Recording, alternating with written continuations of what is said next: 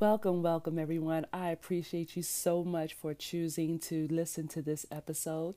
If you're brand new to my podcast, my name is Akayami McCoy, and I am the Christian therapist. I do want you to know that anything that I'm going to be sharing on this podcast is not meant to be a replacement for therapy or counseling with a licensed mental health professional. What I share on this podcast is mainly for educational or entertainment purposes only. Also, if you listen to this podcast and you really would love to give a comment or feedback on this episode, please feel free to do so by going on to Anchor and leaving either a voice message or you can email me at akayamimccoy at gmail.com and give me your feedback on this episode. I greatly appreciate it and I would love to hear from you.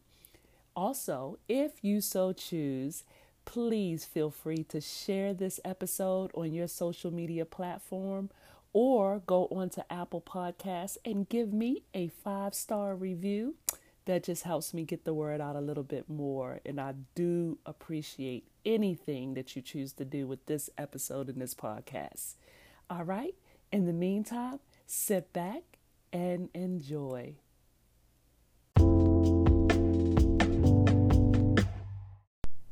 I have come fully aware of something about myself that I think I may have believed was going on when I was younger, but I am more aware of it now than ever. And that is, I love, love, love, and so enjoy spending time alone. I really do being by myself gives me the ability to be very creative.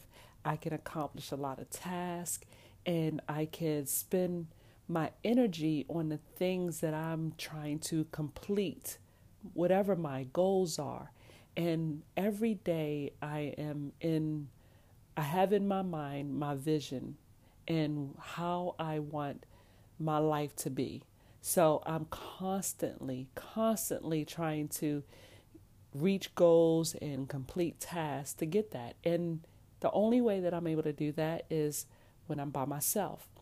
I don't do well around a lot of people. When I was in college, I never did care for working in groups because I always felt like I can get things done alone and by myself and without the help of others.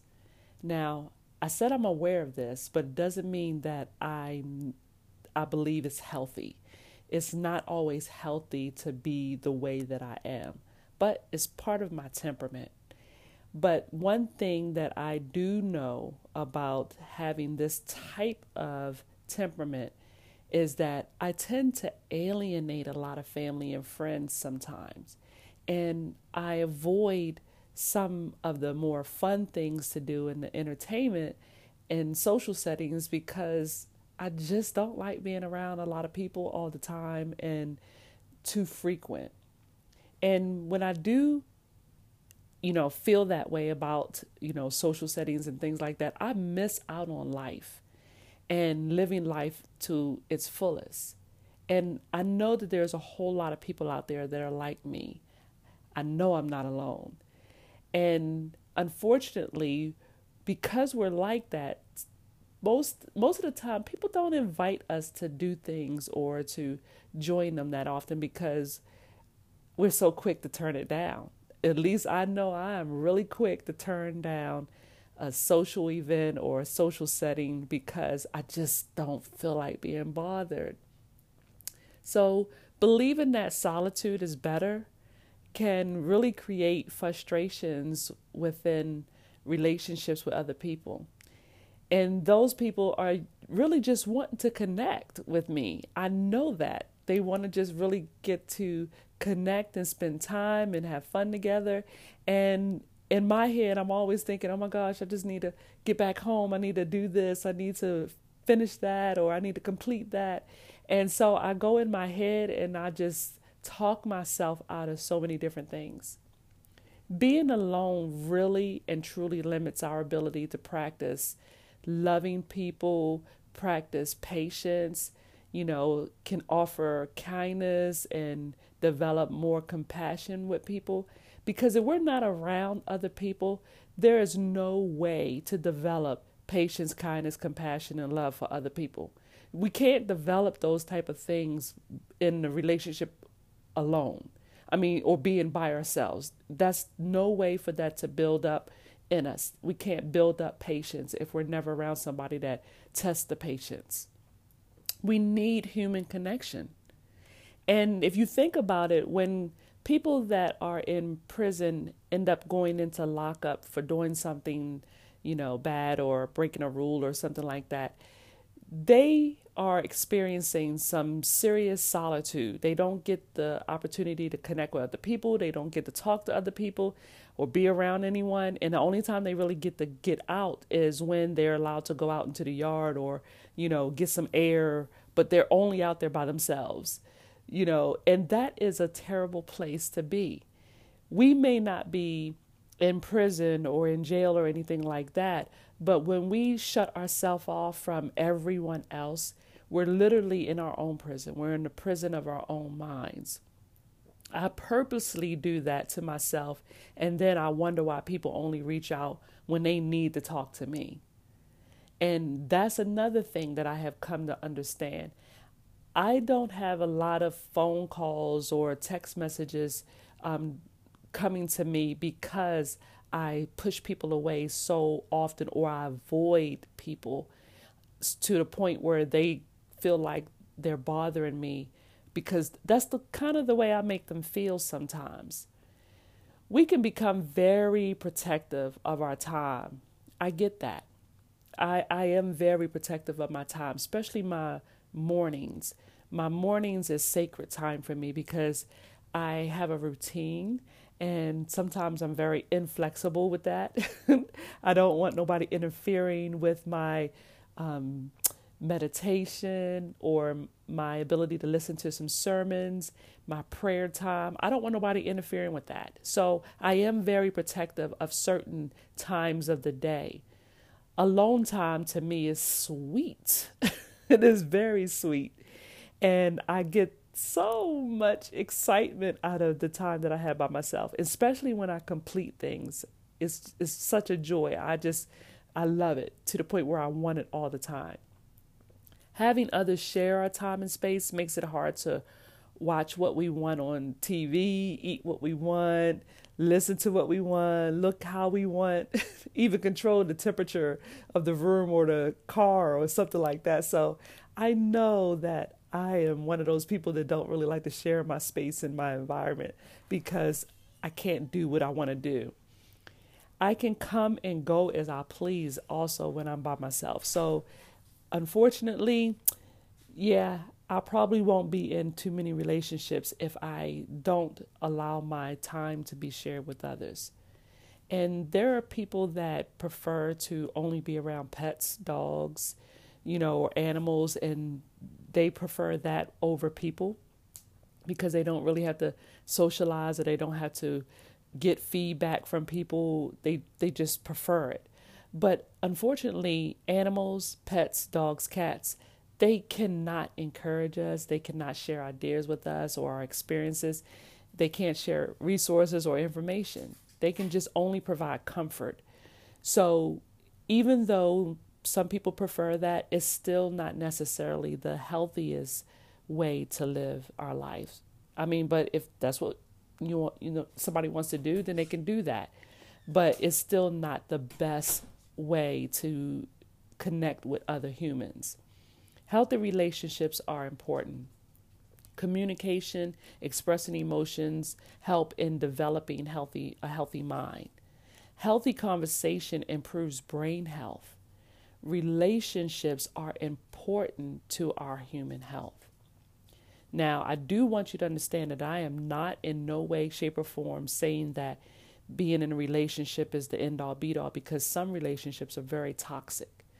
Toxic relationships create the opposite of what I'm saying, and they allow people to be.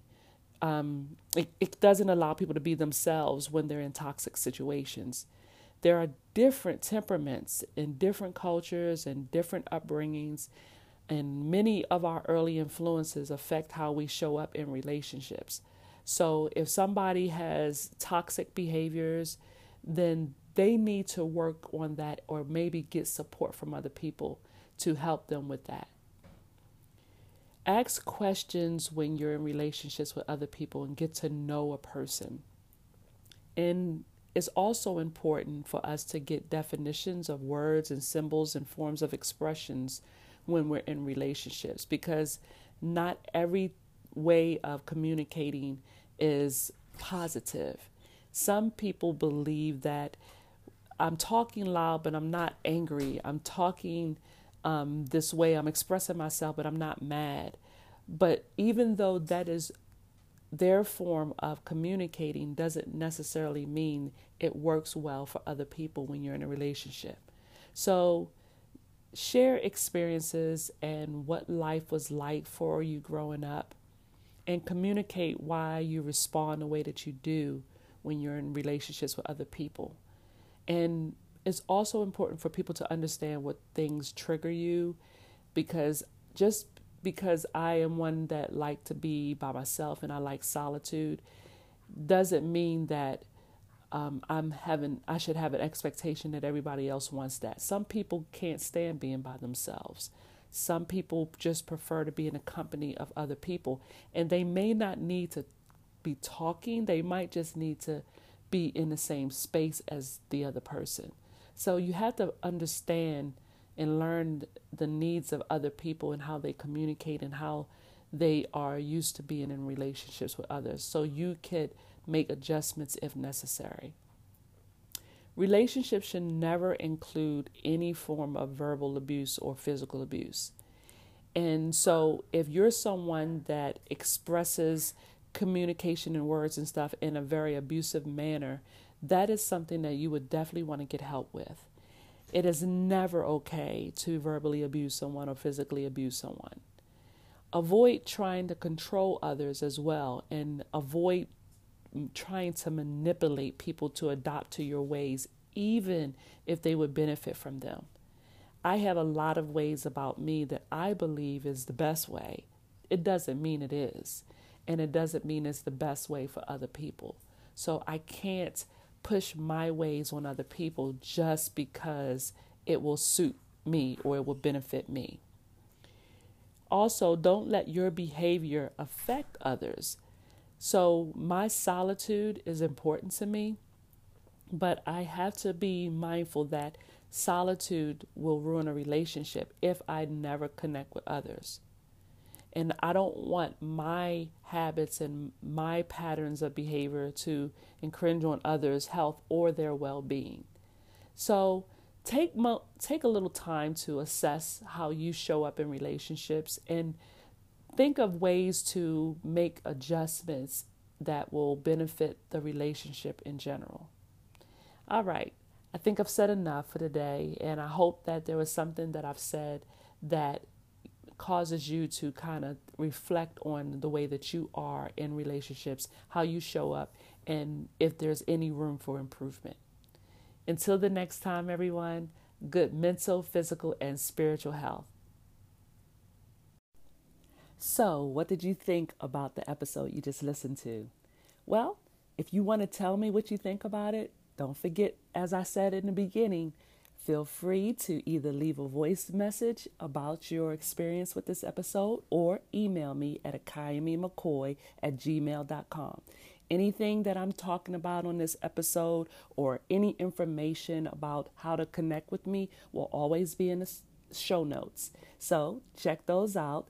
And if you want to ever work with me as far as counseling or therapy, consulting or just some educational information as far as mental health is concerned, please feel free to connect with me at 404 759 4853 and you can set up a free 10 minute consultation with me to see exactly what it is that you might need assistance with.